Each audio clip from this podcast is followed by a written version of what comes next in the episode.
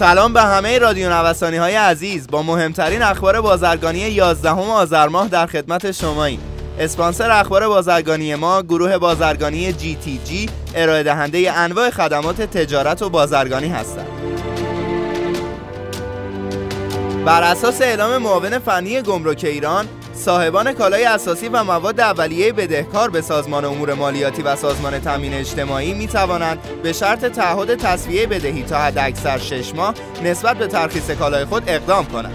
به گفته اربنقی این تصمیمات از روز دهم آذر ماه اجرایی شد.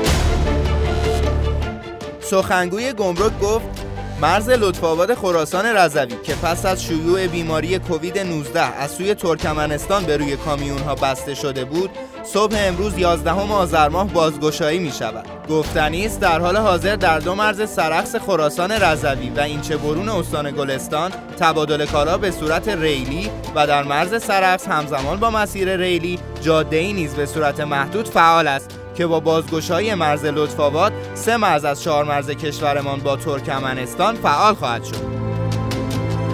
صادرات 73 میلیون دلاری ایران به سوریه مدیر کل دفتر عربی و آفریقایی سازمان توسعه تجارت ایران گفت جدیدترین آمارهای منتشره توسط گمرک ایران نشان می‌دهد طی هفت ماهه ابتدایی سال 1399 حدود 73 میلیون دلار صادرات به سوریه و حدود 10 میلیون دلار از کشور فوق واردات صورت گرفته است.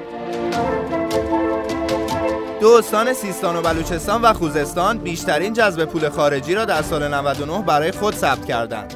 بررسی ها نشان می‌دهد که جهتگیری عمده این پول ها به سمت مناطق آزاد تجاری بوده است. آنطور که فعالان اقتصادی این دو استان تاکید می کنند مقصد اصلی ورود سرمایه ها در این استان ها بندر چابهار و منطقه آزاد اروند بوده است. همچنین دو صنعت پتروشیمی و صنایع معدنی مهمترین صنایع بودند که بیشترین جذب سرمایه را داشتند.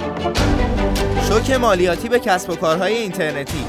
عصر روز شنبه 8 آذر بود که شرکت های ارائه دهنده خدمات درگاه پرداخت و دستگاه پوز موظف شدند از ابتدای روز کاری بعد یعنی نهم آذر ماه کاربران را ملزم به دریافت کد مالیاتی پیش از ارائه درخواست برای دریافت درگاه پرداخت و دستگاه پوز جدید کنند.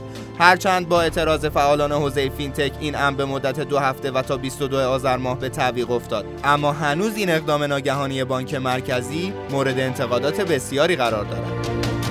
رئیس کمیسیون کشاورزی اتاق تعاون از منتفی شدن موضوع حذف معافیت مالیاتی بخش کشاورزی در کمیسیون اقتصادی دولت خبر داد و گفت این تصمیم از ابتدا نوعی کج سلیقگی بود که خوشبختانه اصلاح شد.